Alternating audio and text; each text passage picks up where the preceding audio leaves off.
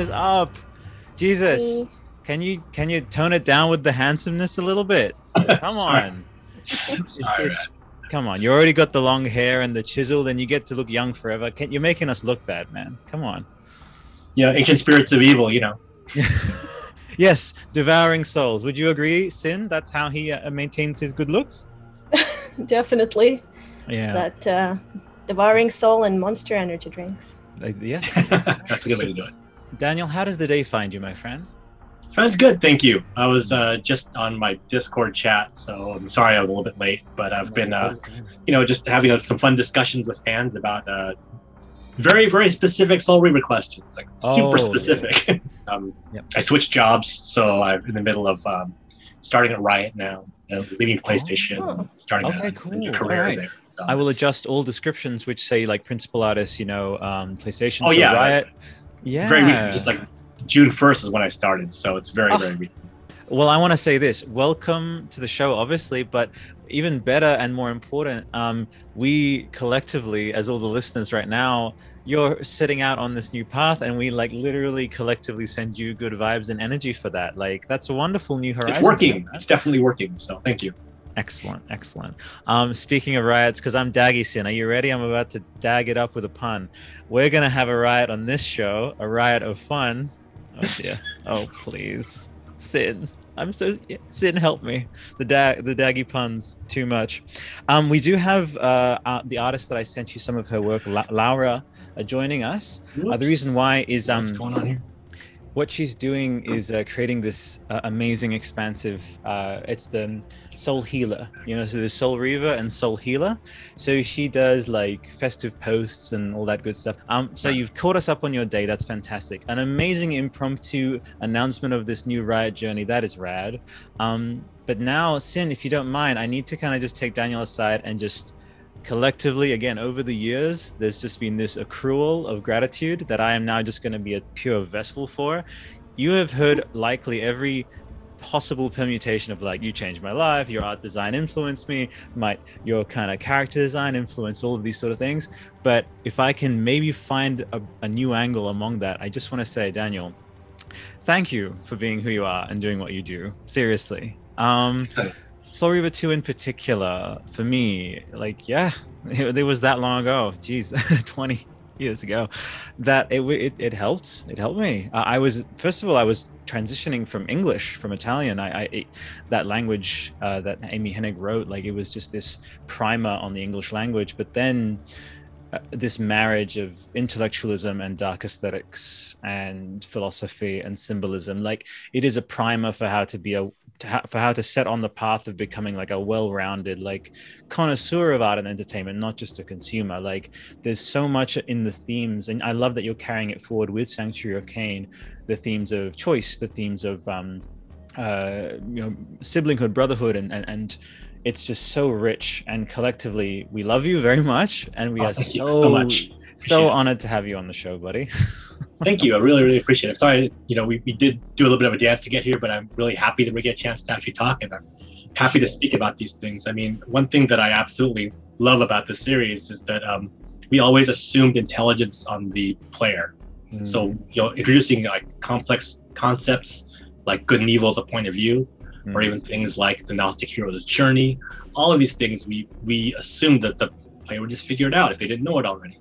That's And right. uh, the the dialogue was meant to be a you know another level because we wanted people to en- enjoy it on a higher level. Games, you know, a lot of times games have like this weird dialogue of back then at least of like you know being very simplistic, and we Yeah. thought we could elevate that. We thought there are people who played games, who made time for games, who are also the kind of people who would you know read lots of novels or you know the goth culture or understood it at least understood yeah where BDSM like actually laid in the in the world of things and just how these design concepts could be used Mm. in fun ways and interesting ways that hadn't been approached before in games. that didn't lose their approachability you're right it sort of broadened uh, and deepened uh, the art form absolutely uh, god of war 2018 dark souls all of these kind of like these heavy heavy subjects beautiful narration beautiful performance capture vo- um, voice performances and writing all built on the shoulders of soul reaver. That's not smoke blowing you. It is chronological. You can go all the way back. And um, that was pioneering man. And so not just uh, all around and now confirmed five minutes in, you're an absolutely rad guy in person. So that's great. Oh, Um, pioneering artist. Uh, so Sin, I'm going to throw it now to you. Uh, if you had any riffs for, for Daniel as we open up the discussion in terms of your kinship with uh, Legacy of Kain and, and just having Daniel here today. It's really neat. I think Legacy of Kain was the first game I played where I actually was interested in the lore and the story of the world. Hmm. So it was a, it was sure something. I stumbled upon Legacy of Kain actually. It was like end 90s around the time it came out. Hmm. And it was just this random demo. I don't even know where I found it. And I played it and I'm like, oh my God, I'm in love with this game. Mom, let's go to the mall. Gotta buy me a game. That's right. And I just played it for the longest time. And then I played, uh, you know, some other entries um, in the series. And then uh, it just all came amazingly with Defiance many years later. And That's um, right. I'm going and to I'm let glad- Laura in just quickly so she gets to hear your amazing story as well. Uh, and then we can s- do a circle around. And uh, the love is only increasing. Hello, Laura. Welcome. How are you? Let's Hello, see. guys. Oh, excellent. Your audio sounds You perfect. can hear me. I can hear you perfectly. Sin was just we're going we're doing a roundtable. Sin was just um, covering off her uh, kinship with Legacy of Kain, and then just having Daniel here and, and what that sort of that what kind of vibes come from that. So didn't want to interrupt you, Sin, and then we'll circle around to Laura. Oh, it's okay. It's just, uh, yeah, it's one of the first games that I was interested in the story of, and I thought the art was amazing, the art Mhm. style, and all that stuff. Amazing, appreciate wonderful. Laura, first of all, how's your day been? Yeah. Um, so I I want to waiting my uh, partner in this project, Oh, Sabrina. okay. To, and to uh, join you. she's okay. a little too late, but uh, I can speak later if you no want. No, hey guys we're all good with Laura like you totally like english wise all sorted it's totally fine. I'll throw you things and then Sí. maybe you can riff with things easy. We've done it before on the show. Uh, but needless to say with whatever words you want to express just having daniel here who a lot of the art that you create with um, uh, soul healing like this guy right here he, i'm pointing to him on the the brady bunch. Like he he created the boy that. on the on the right. on the right. So the if you wanted to say anything right off the bat uh, to daniel go for it. Oh, me? Yeah, Oh, no. he's right here. No, no, no, no, no, no, no, no, no, no, no. Laura, Laura and I have talked before though, and so she's she's always thanked me every time we've interacted, Oh, and you know, so she's consulted me about some of the things she's been drawing as well. And I love your drawings, Laura; they're fantastic. Love your artwork, um, and so yeah, Thank it's time for me to be appreciative, actually, to all the fans out there who, who loved it, because uh, you know, uh, without fans, we wouldn't be anywhere. It's, it's it was a fact that we took a chance to try and put something out there that had never been done before. Because if you remember the video game landscape in, nine, in the 90s, Mm. you know, it was Duke Nukem, it was Doom, it was a lot of, um, you know, Tomb Raider. There's a lot of different games that really didn't focus on story or yeah, didn't focus sort of on surface kind of level. Yeah. yeah, and it wasn't like a deeper gothic element with art, the art intrinsically tied to the story. It was the Wild West back then. We could do whatever we wanted to. And I was fortunate enough to be able to bring my sensibilities back then for all things that I loved in high school.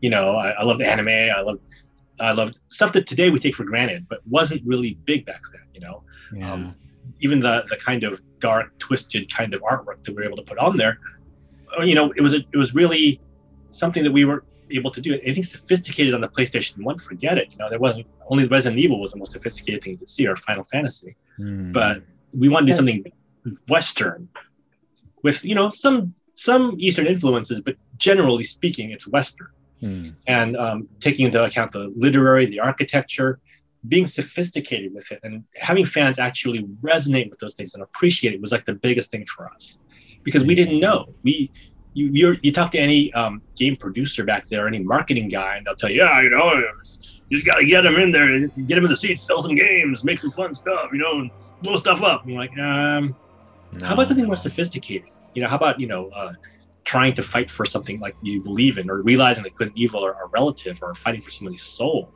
um, Hmm. or being turned changed, you know, from something that's beautiful to something that's damned, Hmm. or taking themes like you know, um, like uh, uh, you know, uh, the Gnostic hero's journey, or or something like the um, Paradise Lost by Milton, and incorporating yeah. that into the game, you know, and what, what that does. And, and not beating somebody over the head with it, but just kind of sliding it in there and seeing if they get it.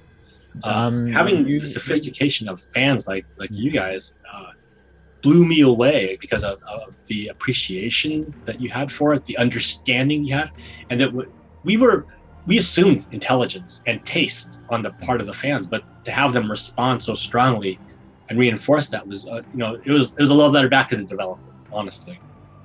Honestly, I just want to just like right here, folks. Um, so many gems there about just how enriching um, Legacy of Kain is, not just intellectually, but in that in that sense of delving into deeper themes, where it is the safe bet to go with the the sort of poppier, surface level, um, you know, run of the mill safe bet kind of stuff, and with Legacy of Kain, um, especially what you said about Milton uh, and what you said about ambiguity and the gray area, which again, so much of the media we love now is steeped in that, like the Game of Thrones, for example. Um, again, that idea of opening that door that others strode through, right?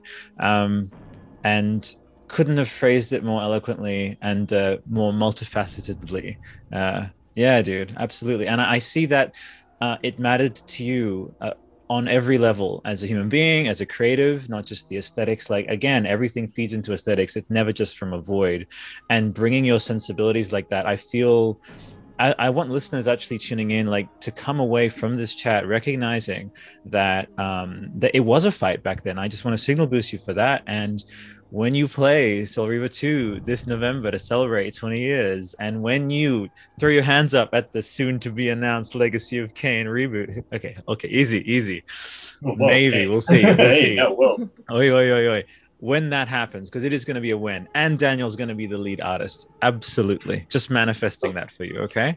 Let's manifest. You, you manifested, that's right, yes. Um, you need to recognize that uh, um, it, it is you know again we, we just had elden ring. I just want to i want to really contextualize. We just had elden ring. We just had the avatar game announced. We are there is some certain magic in the air of things that you don't necessarily think were about to happen just happened you know? And so i want that triple whammy to be something over at the square who knows a tease or something. And again daniel would be being completely coy if he knew anything.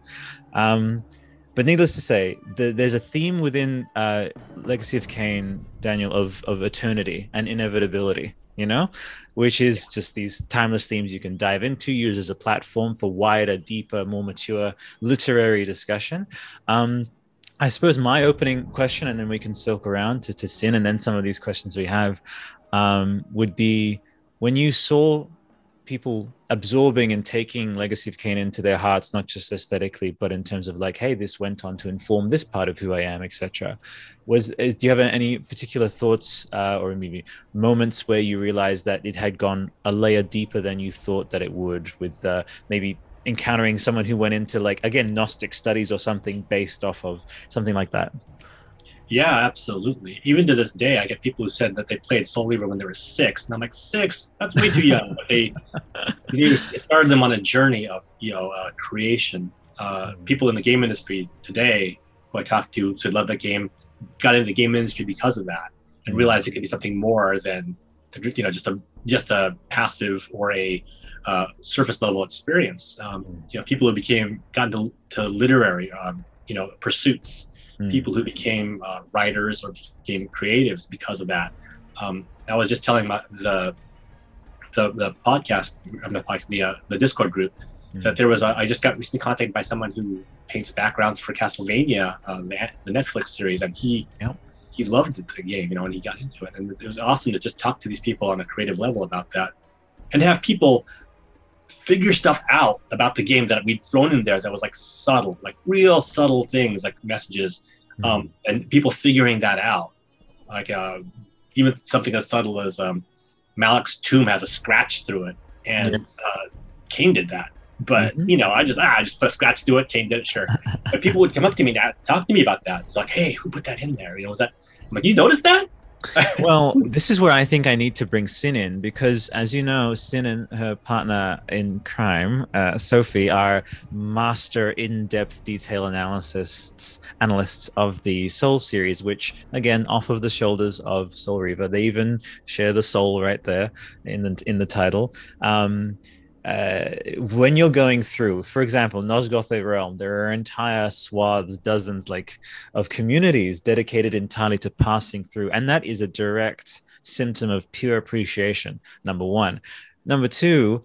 I've been doing this kind of art entertainment um, in, with the focus on interactive art analysis for like you know 2014 and I have explored every angle of what I believe to be the most empathy engaging art form. I, I, I call it that because with a with a Blu-ray you can just put it on and it'll just play on its own. Or music, an album it'll play itself, but the the interactive medium requires your direct empathetic participation. And mm-hmm. when I realized I j- hadn't thought of this, is you with the level of um, respect for the viewers and the sorry the players intelligence you again assumed that intelligence and you essentially said, "Look, no, I want you guys to be active in this." in this story not just as this mindless playing kind of you know pastime recreation distraction competition thing and i just realized there is a there's a sync up with like okay active participation like the realm of which is we've seen this from god of war which is a perfect transition actually because we're seeing so much of this celebration of like a, a, narrative that explores this theme of like you know parenthood and that's just Kain and raziel right there with the, the father son kind of thing. And when you marry the interactive medium active like activating people's minds with um subject matter that like you actually you like last of us part two like you can't go through that unchanged because you are unlocking new intellectual realms you know? Like that you embody like that to to the paradigm of that man. Like that's perfect. Absolutely, i've never thought of that before. Like the games are meant to be intelligent and engaging and poetic and tragic and and shakespearean. They really are. Thanks to you. I mean, that's the thing. They can be. Like any entertainment medium. They can span the, the the entire spectrum of those things. But when we get to that point where we can do what I consider art in this, yeah. create an artful experience, an experience that makes you think more deeply about something and challenge your your perceptions about things. And I think we're doing good work on that. You know, I think that's what games are starting to do now uh, as a more intelligent medium, as a you know being forced to participate and actually become active in it forces you to see things from a different lens, which you normally wouldn't be able to do. And um, one of the great themes about you know Soul Reaver was that good and evil is simply a point of view. It's mm. not a, it's not a constant. He's, and the thing about Raziel is he's the most zealous for whatever point of view he has.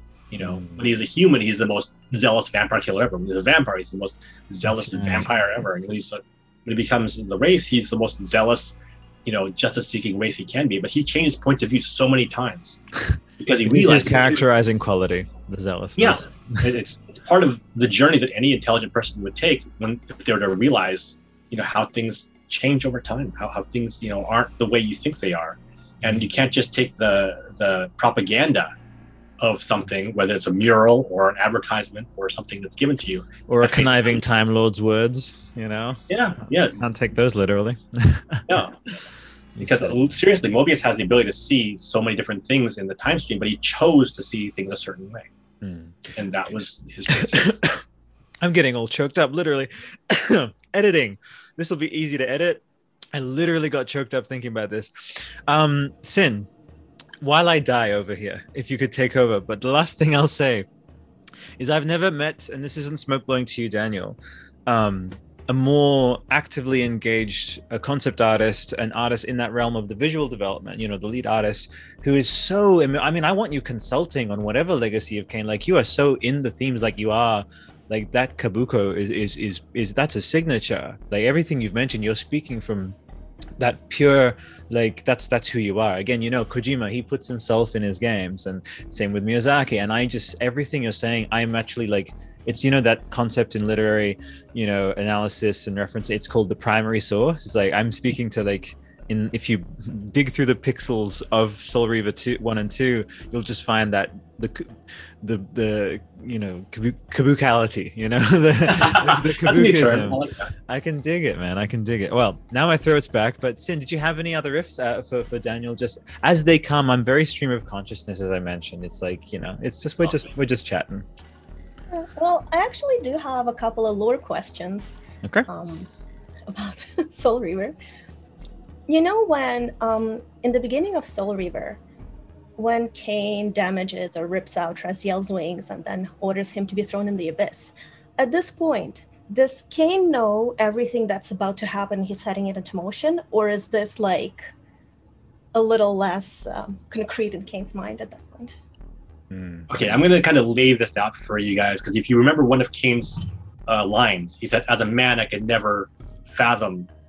I can't, I can't paraphrase him. I could never fathom the depths of everything that had, was to be understood. So imagine this: you're immortal. You're a vampire. You have a kingdom you can build you find a time streaming device that shows you futures, but you're not the time, you're not the you're not the guardian of time, not the pillar of time. Mm. So you can't use this machine the way they would to understand different time streams. You have to look at them one at a time, right? In this time, much like Milton had written for uh, for uh, Paradise Lost, when Adam saw the destruction of everything at Noah's flood, that's as far as he was able to see. He saw all the way up to Noah. His entire line was destroyed with Noah's flood. There's a despair there, right? Mm-hmm. Kain looks into the future. He sees despair. He sees all of his creations devolving into beasts.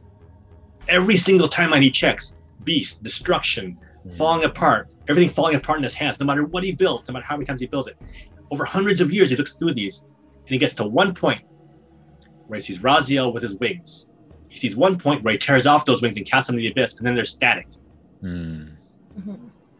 That is something he latches onto. Wait, Something mm-hmm. changed here. It has something to do with when two rivers cross. That's true. But something else happens. Static. Now I see Raziel in the past. Static. Now I see Raziel with Janos, or, or something like that. Mm. It, he, he sees possibilities, and suddenly he realizes the only chance he has to escape his fate is to set Raziel on a very, you know, uh, set path, very destructive path, right? A very, it, it tears him apart because Raziel is his favorite. But he realizes that's what he has to do. So when he sees Raziel's wings, Raziel interprets that as jealousy. And I think I think people who only look at the beginning part of the game say, "Oh, Kain was jealous. Why wasn't he jealous of Rahab having gills? Why wasn't he jealous of you know the other vampires having their abilities?" Hmm. What he, what Raziel's wings were was a signal. This was the time to do this action. Rip off his wings and cast him in, and then wait wait for wait for Raziel to come. And when he came again, you remember when Kain hit him with the reaver and it exploded, there was a grim look of satisfaction on Kain's face because he knew he'd started a series of events in action that would culminate in his ability to relieve himself of the curse that he was under. He's under a curse. Remember that ever since the beginning, when Nupraptor's curse hit everybody, including Kain in the womb, all the guardians are tainted. So everything Kain built is tainted. And again, just to reinforce it, he, he saw just destruction for his entire lineage, no matter what. And he rebels against that. So he looks for that coin to land on its edge. So he lets, when Raziel those wings, that's his signal to begin this path. When you said this uh, thing about the static and then, you know, materializing into these glimpses uh, and all tied into his lieutenant, you know, it almost makes it again more obviously way more layered than just jealousy it's the sense that these you know creatures have been living for thousands of years and um, i can't remember where i th- think it was maybe something with neil gaiman it's like uh, no it was in the law book for the god of war uh, atreus asks his father something about time passing as an immortal. And he said, wait till you're older and you'll start to understand that time just goes like that. And and yet millennia has passed and you still feel it. It's this sort of vampiric duality. We just watched Interview with the Vampire yesterday, like in subconscious oh. preparation, I think. A very oh, do you have something there? Yeah. So one thing that we we talked about even in, in my Discord was that in um in Anne Rice's little, you know, movie, uh, there's a line that few people actually have the endurance for immortality. That's the one. I was just about to literally riff about. That's Armand. That's a uh, good uh, sorry. One. Yeah, yeah. And so um, I consider them sort of siblings, really. You know, the Anne Rice and uh, Amy Hennig. There's even the you know sure. female author name starts with an A, and they sort of I came up on on both for sure. Um, but when you said that, it, it makes them simultaneously more uh, pitiable, you know, like in that Gollum sense of like you pity this, uh, you know, Kain for for you know he's a trusted lieutenant. In fact, the prequel comic which I just reread, he has Raziel like he has no concept at all that his um you know the seer prophesizes that his you know his master will turn against him and he cuts her head off and says no uh, no, no way my father would do that. And he shows him his wings in, in full pride and in full trust that this won't come true. And yet, that's when Kain reverts into that frightened child, into that like something's happening and I, I need to engage with it. And it makes him more callous because it's even less than jealousy. It's almost like the, the antenna starts working. And so then you just you throw everything aside and you sort of wait. And that that he saw Raziel as simultaneously like so expendable yet so significant, you know, is uh yeah, the I mean, let's just say I learned the word paradox from Legacy of Kain. I did. yeah, yeah, that's a good one. That's a good one. Like, yeah, it, if you you know if you if you look at it through that lens, the look on Kain's face is, means something different than jealousy. Mm. It means oh, the time has come mm. for this to happen. That's right. And you know, it's almost sad, but he realizes it has to happen, and so he. But Kain has never want to shy away from his from doing whatever needs to happen in order for him to take an advantage, right? So yeah. if he needs to discard, cut off his right arm if he had to, so to speak, he'll do it. Mm. So do it fearless. Extremely good questions, and, and thank you, Daniel. Very eloquent answer as well. I will get into some of these because it has just been a flood. Now we just crossed 70 upvotes there, um, and I'm going to filter by, I suppose, top uh, you know, the ones that people have been like, oh, yeah, ask him that, you know? So here we go. ask him what fans should plausibly hope for regarding Legacy of Kain's future. Does he know if uh, Square Enix is still interested? Are studios and publishers outside of Square Enix interested? What does he personally believe is likely to happen? That's from Limage underscore Das. So yeah, I like so that. It, yeah, we go. It's one of those things where, you know, I don't have any any uh, insight into what Eidos or Crystal's doing. I still have friends over there, but honestly, I didn't even know Dead Sun was being made mm. um, when it was. Uh, you know, I think it has a, the the franchise itself still has incredible wings. Uh, it has the ability to, uh, just like God of War did, come back from the dead and, and, do whatever it needs to do. But it has to have the right writer. It has yeah, to have the right yeah. people with the insight in on. And uh, you know, if they're not talking to Amy or me about it, then it's then they'd have to reboot it. And if they did, they'd have to at least understand the thematic origins of everything.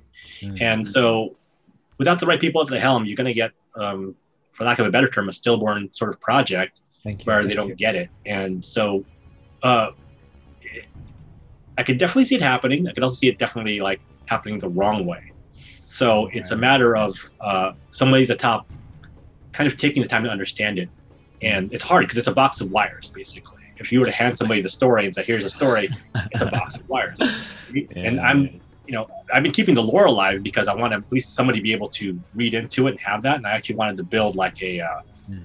you know, just a, a, a primer almost for some people to read and understand it. And just you know, getting the time to do that with my other career and stuff like that is, is difficult. I'm, but I might jump in here to say, speaking of what Daniel is building, just Sanctuary of Kain, folks. Um, I'm a patron this man is building this wonderful continuation. Again that note that word sanctuary very deliberate there with the nomenclature. I appreciate that. Um, it's wonderful. Uh, if you were to join any patreon this isn't uh, you know just smoke blowing to you man. It is I, I, personally do something with my Patreon. It is an art collective. It is a collective of like like-minded people. There's no sense of like you're following me. It's like no, we're a community, and uh, it's it's a it's a good vibe. It all it does have that feeling of being in like a even with the aesthetics because you are an artist, so it feels like you're in a kind of temple of like legacy of legacy of Canian kind of solace and like ah, oh, right. and and like so that's for me the the mood of a Patreon is everything. Is like I go there for the feeling feeling of being there. And just that word sanctuary man. So had to kind of um just jump jump into like everyone right now it's oh. like just just join. Like all 40,000 people listening on the consolidated channel. Go and join right now okay? So please do it. Well, part of my hope is that if we can at least create a, a, a loud enough voice that yes. Eidos will hear that and basically you know uh, use that to come back with, with hey this this thing still has legs. It needs to be done properly call me, call me Eidos. One thousand uh, percent. Consult with you guys and, and, let you guys know what's going on. Um, because the thing is that uh, you know it, it, needs to be done properly. Um, I'm not saying that you couldn't reboot it. You, mm. you probably could, but if you're going to reboot it, you have to understand the themes that made it strong and why it's good. But I, I think you don't have to reboot it. I think like God of War, you can just continue it in a different way, you know, and just try different things with it and try. There's so many characters. There are still lands that haven't been explored. There are themes that haven't been explored yet. So it seems like there's a lot you can still do with it. Mm-hmm. Um, I have ideas as well, um, even like how to explore the Hylden realm if we need to do that, um, or how you know all those other things. Um, but what, what what what I was hoping to do with the Patreon is at least to create some sounding board for people to be able to at least say, hey, it's still this is a still a really cool place. You know, we can still Yeah. celebrate as fans. We can maybe build some stuff in 3D in partnership with other people and like, make some cool stuff.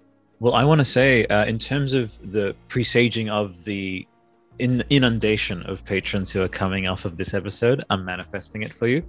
Is you. that I honestly have just been getting pings all day, just questions. I've had other guests, Daniel. Uh, it's almost we're up to 300 episodes now. I've never had this uninterrupted pinging and pinging of, of questions, and I may even have to because there's so many. I'll have to just email them to you. A lot. Okay, sure, yeah. Uh, Yeah, and you I can, jump on the Reddit and maybe reply if you have a Reddit there, man. Yeah, and like But, I said, uh, I have a I have a Discord channel as well on my Patreon. So if you guys want to get on there and discuss it, we're just happy to discuss themes, possibilities, yeah, clarification of details, things that I remember from 20 years ago, and uh, stuff like that. creating that chronicle, and that's what we're, we're doing with um uh with the. I the have an idea. Yeah, go for it, Sin. I have an idea, Daniel. You know how on Patreon you can create different goals? Like Yeah. if we reach whatever ten dollars, we'll add this in the game. A hundred dollars, we'll add this in the game. I think you need a goal that says if we reach this much, I promise there will be there will be no box puzzles in this game. Yes. What? box puzzles. I Box think a little bit of Okay, sure, box puzzle absolutely, yeah. Hey, PlayStation One, we didn't have that many uh, different ways to do puzzles, so I get it. I Yeah, get it. No call it- puzzles with Zephonim, please. Zephonim. Oh, yeah, yeah. Oh, fuck! Listen, No, Daniel. please. Listen, I, I can I can respect my two lovely co-hosts here, but you you pull those levers, man. You push those blocks. I believe in you. Game design has advanced so much nowadays. I know, think it's we have so many cool puzzles and just different ways of doing things. My mind is light with creative, creative ways we can use things. But one thing that we had done that no one had ever done, and people really haven't done since, is Spectrum. So you know Mm. that as a puzzle element is amazing, and I think that we should definitely keep going into. You know, I want to, I want to jump. I want to try it out when I get time. God, uh, jump into Unreal and try it out. You know, and see if I can make that happen. So, yeah. but yeah, no box puzzles. Sure, why go back to old puzzles? You know, try something different. There has to be at least one, at least one sin uh, for the Die Hard. I've got a box puzzle tattoo on my back. Okay, no, I'm kidding. I, I don't have that. Um, but I I do. apologize guess- for some of the That's okay. puzzles. I, did I will mention though, is that when I was a youth, uh, it was a mixture of I would say about eighty percent you guys with your clan symbols, and then you have a bit of the Raymond Swanland there from from Oddworld. It all went on to inform. Oh wow, Laura, really? Yeah. Oh, let, okay. I. got it. There she has. Wow, she has Boom. Ozzy Elston. Yeah. That's right. Yeah, that was another thing we were really not expecting is when I when we were designing the symbols, uh, you know, we just wanted to make something really cool and thought, oh, you know, it'd be really cool if people got tattoos of these someday. But we want to make it that quality, and Okay, just because we understood that, you know, if someone did want to get it, we'd be so blown away, it'd be amazing. But people actually did it, and We I did. get I get emails of people all the time who have their their tattoos, and they're they're go. gorgeous.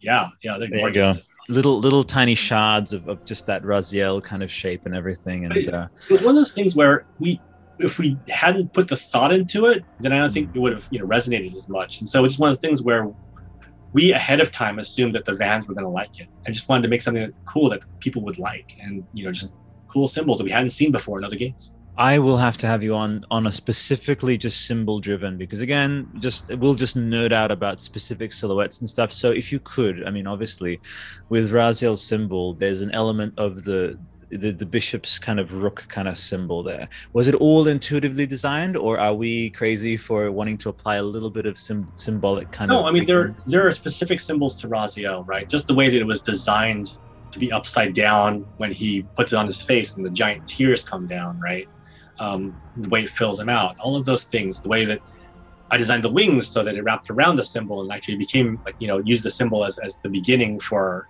the way his wings come up behind his back. Hmm, Those were all deliberate. intentional. Yeah, very deliberate. eternal And, uh, mourning like eternal kind of like you know Oh, yes, yeah. yeah for sure definitely um mean, so listen, listen to Morrissey in high school, you know. So I was oh like, yeah, oh yeah the cure yeah, Gotta be sad. totally i can dig it man okay so we are now i'm gonna do a straw poll or something if well, i'm gonna just I want to see Daniel Cabuco, the 17 year old goth. Like, do you have photos, man? Come on, buddy. Like, That was a goth. out. I mean, I was I was an introvert, so basically I just listened to it and I really liked it, but I didn't I didn't wear same it. here. So Same here. No, so you, totally, totally get it. All right. Well, we are interestingly, weirdly matchy matchy with their with what we chose. That's amazing. yeah, yeah. Um, we have a surprise, potential surprise guest. Sabrina is joining. Is that one of yours, Laura? Okay. Yes. Excellent. Uh, Sabrina's coming now. Excellent. Oh, great. Terrific. And so then I'm so glad that I, Daniel, actually didn't know that there was that cool connection of you guys knowing each other before. That's kind of nice. And So again, the, the clans must stay strong and stay together for sure. And so I want to Sabrina, meet you guys whenever I go to Italy. So yes. And so uh, io sono italiano. I actually first played uh, um, uh, Soul Oh. River in, in Italian in in uh, Really? Montefiore dell'Aso. Io- That's right. Yeah, sono, sono bilinguale, italiano. Yeah. Okay, my mind is crashed. Oh no. My No. no, it's No, totally no, no, fine. no. And and Sin, Sin, what's your oh, your region of that? Because I know that you're what like Europe, right? I'm like, half English and half, uh, half uh, Napolitan. Napoletano. Allora, strange fantastic. mixed. Strange, Very strange mix. So basically, here's what happens, Daniel. You go to Napoli, they throw you a feast there. You come to the middle of Italy, we'll throw you a feast over there. And then in Australia, you have to come over as well, another giant feast. Okay. yeah, absolutely. Amazing. Um, one of the influences I had was when I visited Italy and I had just, you know, uh, visited Florence and I was just so blown away. And because in America, our, you have to remember, our architecture is a couple of hundred years old.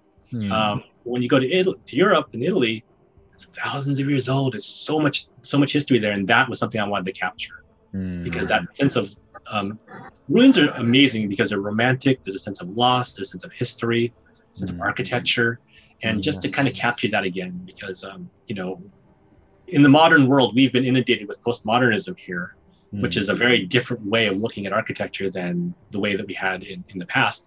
And we wanted to show like all of those things. So architecture was a huge influence on all of us for Soul Reaver to try and show, you know, Arabic for the vampires to show an advanced kind of architecture, but that city of lost children vibe as well, and as well the idea of ruins for the vampires in Soul Reaver 2, where you know you had those sense of lost of lost areas.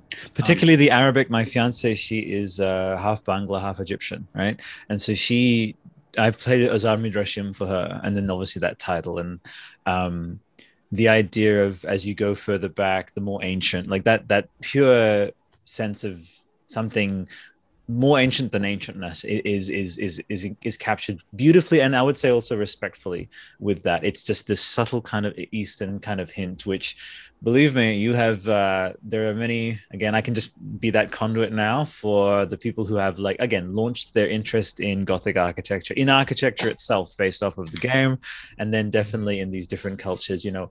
Obviously nomenclature wise you're looking at raziel raziel and and, Sar- and, and sarafan and like um eh, the nomenclature etymol- etymologically uh, Legacy of Kain is a feast. Uh, Sophie, who is uh, Sin's um, uh, lore partner, partner in lore, is they um, it has uh, dives alongside with. It's just so strange. It's me, Sophie, and Vaati Vidya are these like Australian lore people that we just dive in, and, and th- we love like Yharnam, for example. I remember I, if, if it was either Sophie or, or Vati talking about Yharnam having the root word of yarn yearning, like the to to yearn for either if it's you know divinity which is one of the things in the middle of that of bloodborne which was when it came out buddy bloodborne there was i wouldn't say an uproar but there was like simultaneous like joy and anger like like from stuff like either they do uh, from like either they do some soul reaver stuff but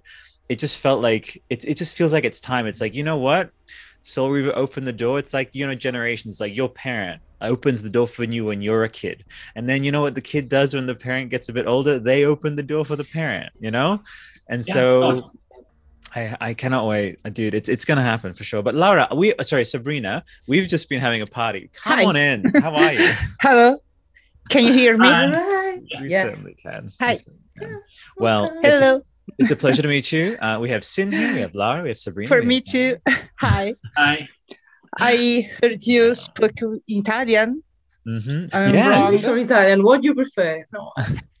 no. Well, uh, I'll just say English for now. yeah. And I'll I'll Sabrina. I Sabrina, prefer. farò tutto l'editing. I will do all the editing. It'll be fantastic. Oh, fantastic. okay. That that was strange, really. that was really strange. Oh. Sì, yeah. No, I tu ti confermo. ricordi quando eravamo in Italia? Soul River. Do you remember? Like, Kane people- è idolatrato. È idolatrato. I clan, I clan narrano leggende leggende. Sorry, sorry.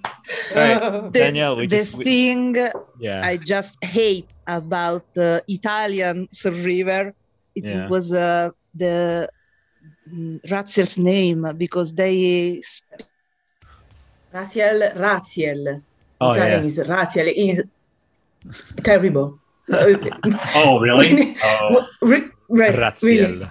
Raziel, Raziel. Oh, yeah. And uh, Mob- Mo- Moebius say uh, very imprinting name Raziel, and, and we and we think, uh, are you okay? okay, okay. I was this, I was like disconnected for a bit. Sorry. No. Some- Meow. I can see that. I can see that. Yeah. Some names, uh, you know, translating or whatever. But okay, so Sin, I know that you helped Sophie out with reining her in. You need to help me out, baby. You need to help me out. I just, I would, I'll just have a giant, big, you know, hi, like intellectual, philosophical party. I'm gonna end up like Daniel's gonna miss all his appointments. The the, the vibes are so, the vibes are so real. But I'm gonna jump into okay, three uninterrupted questions. Is that okay, Daniel? Just to kind of Yeah. Yeah. give voice to the community? Okay, here we go. I would like to know how they settled on the final design of Raziel's brothers. What others designs uh, were considered? So I guess you can broaden that out for more to dimensionalize it more in terms of the three-fingered design for the vampires. But I suppose he did mention the va- the brothers specifically. So if you wanted to visually unify them, what did you specifically uh, want to include for that? Well, I think if you're talking about the brethren as their vampires or as their devolved monstrous boss selves, there's two different Ooh. things there. So You can the pick first either one one. is yeah, the first one was a symbol of unity, right? So once Raziel was designed, we just brought the other bosses in there and kind of took their attributes and kind of hinted at what they would become, right? So we gave Turel big ears, made him buff. Uh, Dumah, we couldn't do that much with. We gave him the samurai cut. We gave uh, Rahab the slight um, gilling on there and made him blue, made his eyes blue. But um, the, the idea for them was that to unite them with the, with the uniform and a kind of, uh, you know, they just don't care about being, uh, you know, being exposed or having different kinds of clothing than, than what almost scandalous in the way that they were dressed. Mhm. Um, and once we got to the devolved part, we it was, it was really we were working backwards. Oh, by the way, on the lieutenant's form from the boss forms. The boss forms were thought up first. Huge concept, uh, sort of you know, just explosion of ideas. Um, just trying different things. You know, we we Melchiah had was was supposed to be an amalgam of different things. We, wanted to try you know different forms, but after a while you get kind of sick of humanoid forms. You try different things. Mm, I can So- tell, especially with Melchiah. It's so it's so interesting. Again, I have to mention it because we are we are recording this in a in a space in time. In the Elden Ring trailer, we see this creature with these like limbs everywhere, and obviously, I'm thinking now like Melchiah, this fused being.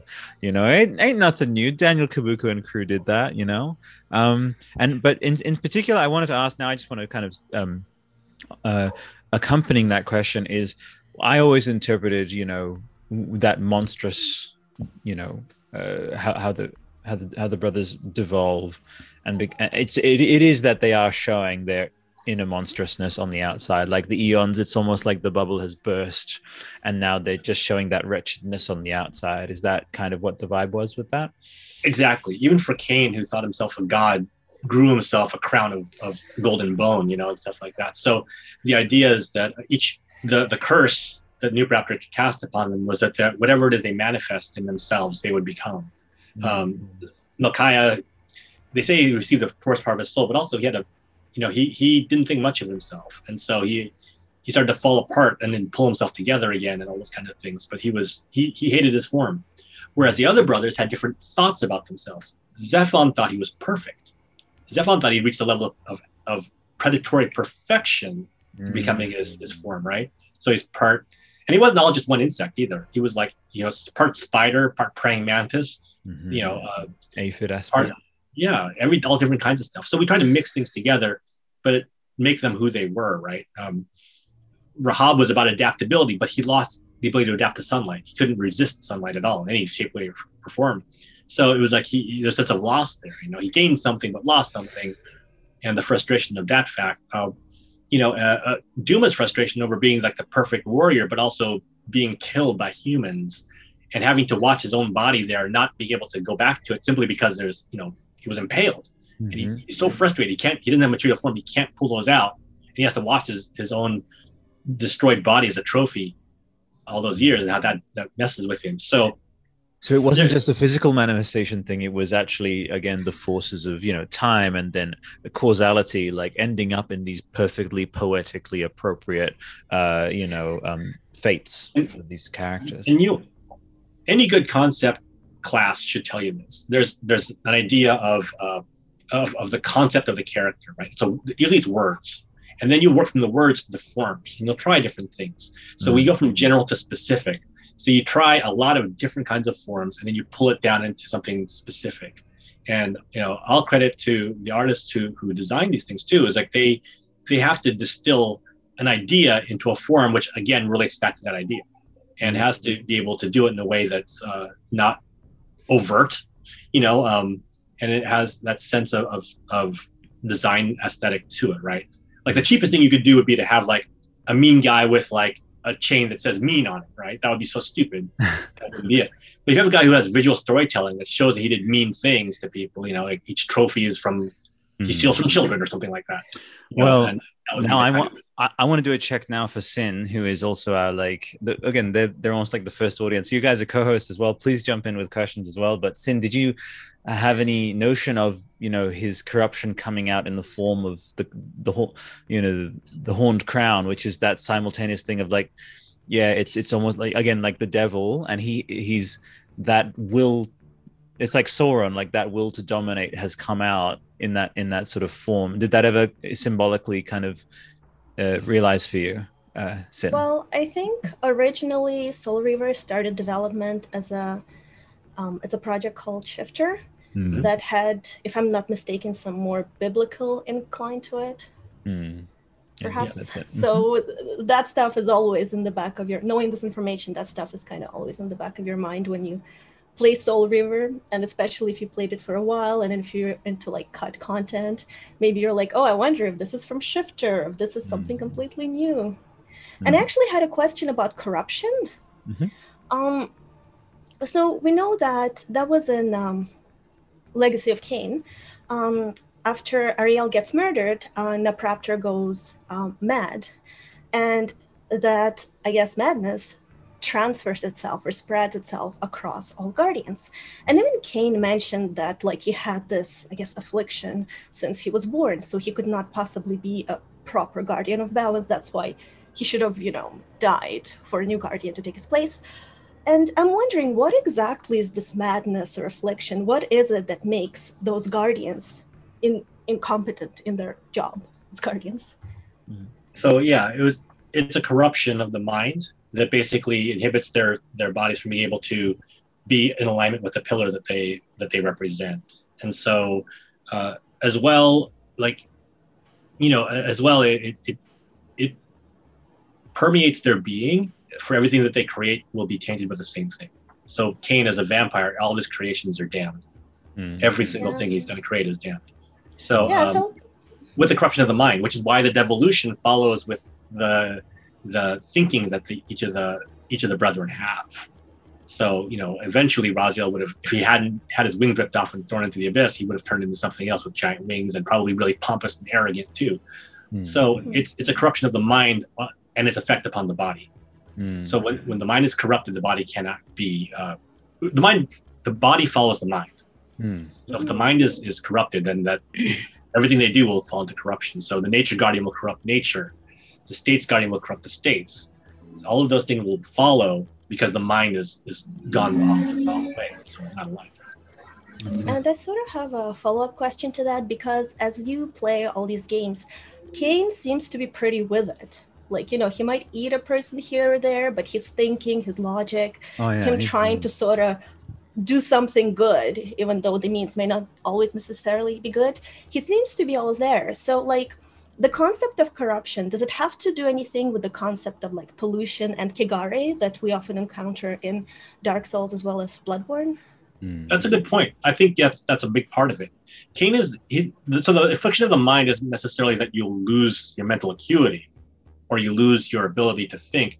It's that the things that you create and the th- and eventually you are going to devolve into like you know more base forms of, of desires and things like that. And so um, Kain was most resistant to it. He was he was afflicted in the womb, so he basically, you know, came up with his arrogance, but that's about it. His arrogance was like his primary thing. He- but Mhm. his his creations were far more susceptible to it. Mhm. So the idea is that as as each of those children was, you know, also with a piece of his soul inside of them and growing up, they they basically uh, they basically began to devolve. They would evolve and then devolve, if that makes any Mhm. sense. You reach a pinnacle and then you'll fall you'll fall down. So Kain would eventually devolve as well. Mm-hmm. My thought would be that he would it would take longer for him being a vampire, but it would mm-hmm. happen. And so mm-hmm. he but also Kain through sheer force of will was keeping himself on a track. It, it- Yeah. One thing that's important to know about Kain is just he's the strongest mind of just about anybody. And he basically, through sheer force of will, went through a library of possibilities. Like imagine reading every book in a library. You have the time to do it, but you have the mental acuity.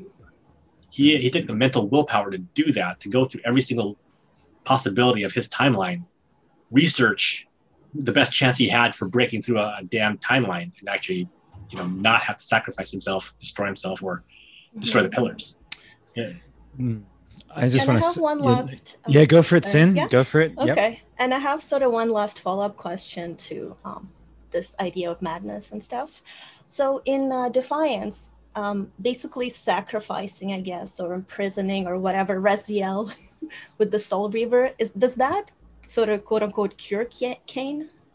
Yeah, it was. It, if you watch it, if you watch the video again, the symbol of Kain's uh, uh, impurity that we did visually was the giant scar that he has across his stomach and chest from when he was first killed. That was something that I designed inside there when we were first designing Elder Kain, because he wanted to tie as much as possible between Elder Kain and the past Kain, right? So Vorador's earring and the, the slash across his chest were two big things, and that that slash across his stomach became that symbol of his corruption. Uh, so when Raziel goes back into Kain and through him into the blade, he purifies Kain. You see the, the, the scar disappears on his on his stomach. Mm. And so that basically uh, shows that Kain is purified now as a guardian, and now new guardians can be born again. Mm. The idea is that balance guardian would prune anytime anytime a, a pillar falls to corruption, the balanced guardian's job is to prune it so that a new one can grow. Mm. But if everything is corrupt, then you know everything has to die, and then that in that case, that's the masterstroke of the Hylden to destroy the pillars. And so Wow. Kain didn't fall for it. He didn't fall for the rhetoric and said, "Like, look, there's got to be some way I can fix this." And he went hmm. through every iteration of a, a, a man desperate, not for life, but for a future. And with that hmm. sense of desperation, read through an entire library of futures that could happen until they found the points of static where Raziel existed as both inside and outside the blade as a soul reaver. I think um, Defiance was very well named because one of the core things for both Raziel and and Kain is the the notion of, of defying what is the natural order, what is what is expected of you, you know, and again a very relatable concept again in in um, there's some Campbellian aspects to that there of uh, not wanting to accept certain realities as being true. Uh, and it is a gigantic paean to and cautionary tale to not allowing the natural thing course of things uh, to take um, you know the natural way of things to take the to take course um, and now That's I why we say defying the, the Tyrannus stars. Mm, That's why the opening dialogue says defy the Tyrannus stars. Because Defy that's about fate. That's about defying fate. mm. and and and uh, here's the, here's the thing though is we wouldn't have legacy of Kain as it is this amazing worthwhile story as it is if there wasn't that first notion of actually I want a better deal than this you know Yeah. and and exactly and therein is the drama and therein is the worthwhile story uh, and the timeless story because we've always in in certain situations we're placed in there's there's a sense of inescapability. And again suppose you throw it enough times that it falls on its edge you know? Um we, that is something that um uh people i'm sure have used as platforms for like self inquiry you know? Uh, and then broader discussions you know a lot of i'm sure for certain a lot of theses uh, this thesis have, have been written for, for for particularly that theme of, of causality and escapability. And um, i know you say tangled wires but with when you are going into this you know time stuff uh, what's fortunate with that is even though amy did, did have a sequence you know there, there is again the wires it's not like they're you know metaphysical wires that are quantum entangled. It's like no, they're physical wires, and if you actually went there and passed them out, uh, my preference would definitely be for uh, you and her to absolutely just lead the project. I just want to see that press release. You know, I really do. um, okay, well, so whenever, we, whenever we get together, I I take photographs of us together, but I'm really loath to print them or put them on Facebook because I'm everyone's just gonna start speculating, right? I'm, well, I'm just having dinner. I'm just having a sandwich. For example. I'm just talking. Well, we're gonna send some uh, specifically you know located people to take f- photos of you guys. You guys just choose the place. I'll i'll organize it. And what we do is we just need to at some point people have to you know sometimes the algorithm can be a friend. Uh, for me sometimes it's worked against me when i've had to push out of certain boxes that it tries to put me in. But when the internet runs with something it's very hard to stop. Like we saw that with sonic. Like there was no no no no. Like redesign. Like the internet's power which is going to be exemplified in your Patreon and in what we'll be doing for you and Amy with Legacy of Kain podcast, is we will coll- literally collectively manifest this thing as it absolutely one for one needs to be. Not a compromised, yeah, not a compromised version of it. Like the most self-true what Cory did with uh, god of war it's going to be that level of authenticity uh, and and out of reverence but also growing it from that point of being this uh, this pillar you know to use a, a phrase from uh, legacy of Kain that that term that that that pillar of the artistic of, of the interactive medium as art like sure. and and it's uh, fandom yeah. can bring things back fandom can make a lot of things happen you know and that's can. that's could be the way we do this because obviously from the top down there are a lot of people who don't understand it and are trying would, would try to make something happen and would probably mess it up if they tried to do it. So if it might have to come from a different location and a different way of manifesting. Yeah. Uh, because I don't think, and this refers back to the earlier question. I don't think you'd want to have it where somebody just comes in and just tries to make it uh, mm-hmm. without fully understanding what is getting into it.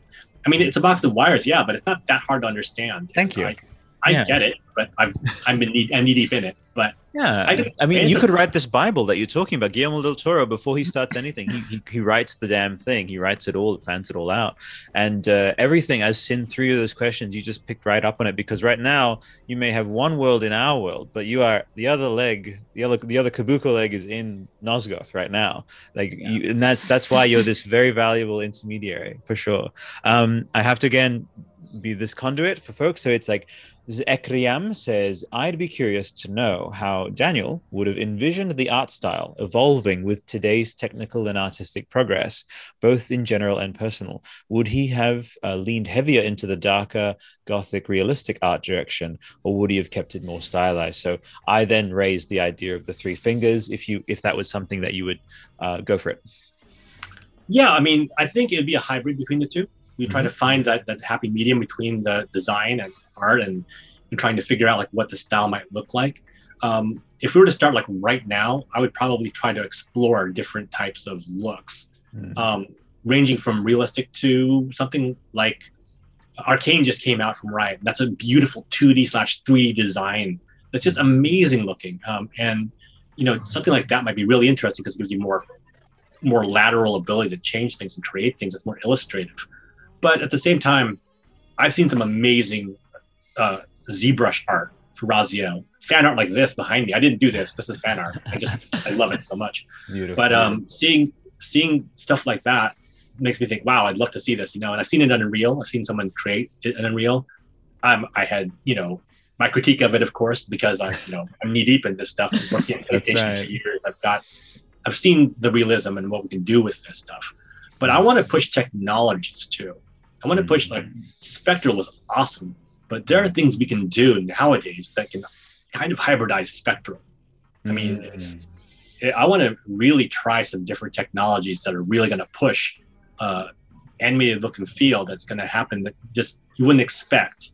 Sort of, um, sort of the way that, especially with the PlayStation 5's ability to load so quickly, uh, there are things we can do now that are just incredible. Like Ratchet and Clank just came out, and it's I fantastic what they can do with like pulling those, those you know areas in there, and uh, you know just being able to have uh, localized disturbances of reality where you can change things around on the fly Mm. would be my idea. Know? And and then I will just support that peripherally and say, look, uh, we are in a post God of War 2018 world, a post Death Stranding world. I spoke with uh, Tommie Earl Jenkins, who when he breaks, I mean, again, spoilers three, two, one. It's out of context. It's not really, but he, it in full, full like from the nose, from the eyes, just like tears kind of thing, which we want to. I want to say this of Legacy of Kain is Michael Bell and Simon Simon Templeman. They they they carried that with the you know level of polygonal uh, limitations that they had, but it, I can. I mean, we still have them both, um, and to have them in come back would be great. But whoever is chosen, um, to see the full range of the, the, of this level of kind of sophisticated, existential, poetic, beautiful, heartbreaking dialogue delivered with that sense of yeah emotionality on the face. I think that'll that would be wonderful. Oh, yeah. The I mean, I have that- Death as well. Mm. Uh, I did a bunch of facial scanning with that stuff too. But um, you know, we helped build the faces at, at, at PlayStation. oh, wonderful. Uh, but to, to say all, all credit goes to to you know Michael and, and Simon because they played it with absolute belief that we can pull off this incredible you know technology. Yes. The, the performances were were never tongue in cheek. They were never halfway thought. They played with every bit of belief that they were doing something as good as an animation, or as a play, or as a Mm. TV show or a movie. Um, and that kind of like that kind of gave us such a grounding to be Mm. able to build this game. You know, and and I want to say theatricality too. So I again we watched uh Interview with the Vampire. I for some reason there are certain shots of especially again spoilers three two one Interview with the Vampire when he is emaciated and he is and it's like sunken face. I just see I don't know if there was some un- unconscious Venn diagramming. Was there a bit of Tom Cruise in just the visual of of uh, just just that even just that nose that aquiline kind of look. oh, for for Raziel, oh Yeah. yeah. I mean, look, there's that. a lot of Yeah. things. There was a little bit of uh, a little bit of David Bowie, a little Yeah. bit of Tom Cruise, a little bit of like a lot of different actors in there. But also the, the primary thought was loss, beauty. You know, beauties are vampires are eternally beautiful, Mm, and to, to take that away and what that meant to someone who was very vain yeah. to lose that uh, was another thing to you know. And go- gothic themes are all about loss. You know, it's all about the loss of beauty, the loss of paradise, the loss of beauty, of your your time where you're just absolutely gorgeous, and then you know going into age and what that means. But for Raziel to have lost that, and, and even for uh, Lestat to have lost that, is you know devastating. But um, and you know the, the the idea that with immortality you've got the ability to change that. You're on the one hand you're unchanging, but when you lose it, you, you mourn it. So what do you want? You know, how, how do people deal with that? Speaking of unchanging things changing suddenly, which is one of the dramas of of the vampire fantasy and the vampire analogy or metaphor is that eternity. We say this thing, oh, I've been waiting in line for Subway for an eternity. It's like, no, for some vampires, like that's actually real or whatever. But for me, when I saw again, it's just because it's so fresh in my mind, the statue that moves in Interview with the Vampire. The opening screen of Soul Reaver is so iconic for Oh, people. thanks. Yeah, Was there a little bit of that cross pollination of like, oh, just because I'm as you're sure. the moving statue? I can't know. If, I don't know if I was exactly that, but there were a lot of things that influenced that because hmm. I, I when we when we were making the opening screen, I just wanted to make something different.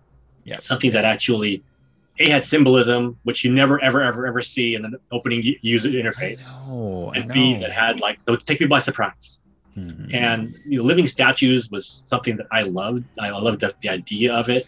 Um, I mean, you still see it in, in, in like the Weeping Angels in, in Doctor Well, Who before that. But, I this is I I would wouldn't even dare to interrupt if I didn't have what I want to impart here because otherwise it'll just leave my mind, buddy.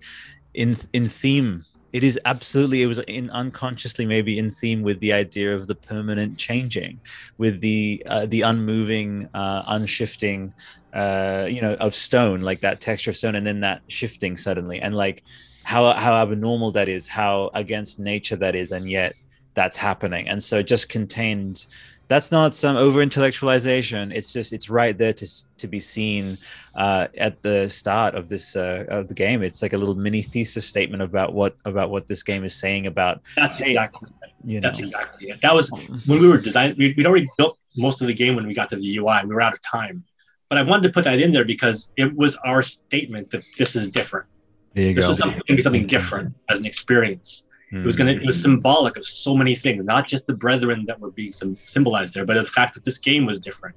It wasn't. It wasn't going to be like other PlayStation games. It wasn't going to be like other game experiences you've had. It was going to be something that was art. That was going to like take you by surprise. That was going to give you something that you didn't expect. And that was another symbology that's layered on top of that. And uh, I fought hard for that. I had to fight really hard to get that in the game. I mean, I had to. I had to slide it in post alpha, right before beta. basically. Wow, folks. We- Okay, W- uh, like the gratitude is so real, man, for that because uh, it wouldn't be the same without that element. I know what Amy brought. She's explained what she brought, but uh, I, I really would love for this to just be this. Um, uh, you know, not that I. You don't seem like you. You. You're very, and I can see body language wise. You. You're about the story. You're about the world. Like I see that the accolades and some of that. Like I do. I do the same. It's like when it just trickles off because it's like, well, that's wonderful you to say, but what what can this add to?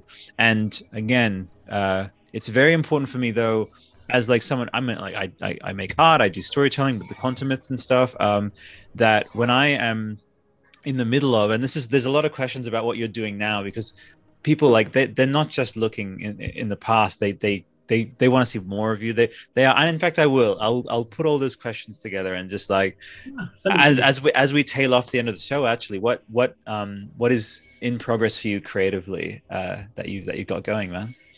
Yeah, so uh, the Patreon is definitely a big thing right now. I'm trying to partner with other 3D artists and designers to build things that we could actually 3D print and put out there. Um, trying to work with like on, on things like pins and you know symbol symbologies. Like uh, one thing I want to do is uh, build uh, clan pins and things like that, and you know set those up. And i'm there buddy i'm there also have an engagement with the fans because really just talk about what people want and what do people Yeah. want to see you know and we want to see more of the you know uh, re-illustrated versions of the of the clan bosses which i just did rahab on Yeah. left and um, you know the thing is that uh, i want to engage with the fans on, a, on the highest level i can i want to give back because like people have been so great about you know just just being loyal and being like really uh, vocal and i love that um, and which is hard because I know some people are really introverted, which is fine. I'm the same way. I'm, I'm the same too, but I also have to push myself to make sure that like amazing, worthwhile voices like yours, creatively, everyone on the show gets heard and signal boosted. So what I'm going to say now is to Games Radar, to um, Dual Shockers, to all the people who blew up the God of War podcast, putting that in headlines. Chuck this guy in some headlines, please, with this idea of Daniel Cabuco, you know, doing this thing of Sanctuary of Kain doing a gauge of the audience. Like we hear buzz about it. It was actually on ign recently. Uh, we had uh, destin i think destin Legarie uh, he brought out his soul reaver. He was so excited. He can't wait. So it's very much time for that you know talking about causality there's the cause and, and i also it's so weird. Impre- i also subconsciously threw on matrix reloaded which is all about causality. It's like we have the the cause and now we must have the effect which is that uh, a, a gigantic concerted media effort, community effort, and then creator effort goes towards continuing this. Because I, I'm obviously Sin. I think we, I speak on behalf of you and Sabrina, Laura. We cannot wait for the Daniel Cabuco authored, leather-bound Sanctuary of Kain. You put everything, every damn thought you've ever had. We're gonna buy the collector's edition, man. You know what I mean? Yeah, yeah. And at, And- at the same time, I want to see what the fans create too. Like, you know, what, what Laura and Sabrina are making is amazing. You know, I want to see more of that. What Sin has, all those things. You know, it's like it's. I'm I'm there for it. I am there for it because it, it inspires me too, and just to have the ability to, uh, you know, consume as well as you know create, and and to kind of create that dialogue as well. Okay. All I want to do. You know, I just it's a fun world. It's a, it was an amazing time, like the wild west of gaming, where you could actually put a little bit of yourself into a game and actually got in there. And- Daniel, I have something for you right now, and I want everyone because I like to end things on a hype note, and I just want to get your riff on this. Press release opens, trailer, whatever, walks out on stage, Daniel and Anne, whatever, something like that. Um, uh, uh, Amy, uh, the story set 10 years before the start of Soul Reaver. Like this, like they we actually get to play as, you know, like who knows Raziel exactly with like verdant, beautiful, you know, again, I'll just use it for the nth time because again, when I'm watching it, I'm putting a Legacy of Kain filter. I'm like, this could this could work. There's even a jump platform. Like there's there's elements that in this ma- and I'm talking massive open world, Elden Ringian Nosgoth flying around upgrade your wings you can have like again we had the pathless recently did you play the pathless by any chance No, I Um, haven't. Oh yeah so temples right uh, approach them in any order Kain of the wild legacy of the breath of the Yeah, wild. you know what i mean like Put it out there in the universe, brother. It's all good. i will do it for you and again what is that that glider it's like gliding with the wings baby like Yeah, yeah. so. Get hype and and collectively manifest it with us for sure. So um and i'm, I'm glad that you hey see as you said that was I, I threw it to you. I, i'm glad you jumped in and was like it has to happen. So um nosgoth prequel let's do it prequel baby and then go from there you know and then figure out the time stuff later. In fact prequel trilogy so that you never have to figure out the time stuff. Well, thank you, Albert. I really appreciate you having me. No worries. It's been an absolute pleasure. Well, I will just bring in Sabrina just to kind of because she's just been in there. Did you have anything? Sorry, guys. That's okay. Sorry. no. È, Um, è commossa, which in Italian means she's she's too moved to speak. She's too overwhelmed. Yeah. There you go. Um, no worries at all. Well, I'm actually glad that we Yeah. did have like actually, uh, and I was vibing it out, and I'm so glad, Sin, for your questions. Uh, did you have something, Laura? Did you want to ask, or are you good? You're doing your thing? Because I saw the hand going up, but that's okay. I love how Lara's just giving us. That I say a little. Uh, Yeah. About Sabrina, she have a little moment of uh, cryness. I don't know. Oh, I- I'm kidding. Only- No, no. Uh, so it's okay. I agree with uh, the idea of um, Sinos got uh, uh, at the dawn of the empire. I Yeah. just want Fun. to know how they the song were made, uh, how How they made. mm, how they conquest Nosgoth, uh, the words. That was, I really want to see. yeah, that would be great. That'd be fun. You know, just having each of them with their specialities and uh, how they use those things. You know, Yes, there you go. It'd be a lot Beautiful, of fun. Folks. It has that's been. a dream. it's a dream, but it's not gonna. It's not gonna be a dream forever. It's gonna be real. We're gonna. we can manifest it. only make a comic about this argument. Okay. Oh, okay. We are now. An, I'm announcing it on their behalf. We have uh, Soul Healer are going to do a full treatment, like actual like scriptment of this idea, open world. Because actually, I want to say this: Commonwealth Realm, they do these things in advance of the uh, Breath of the Wild 2 stuff, where they actually get amazing concept artists. They put it all together. They essentially do the game developers' work for them, and just so look, hey, floating platforms, da da da da da. So I'll signal boost that for you guys. Uh, Daniel, you again, no smoke blowing, are the most generous uh, person in the creator sphere of things to have come on the show with your insights, with your wisdom, with your anecdotes, with your um, very enlightening overall commentary on this amazingly worthwhile pillar of the, the interactive art form. And I could not be more grateful. You've just been the most gracious guest. Thank you. It's been my pleasure. We can do it again.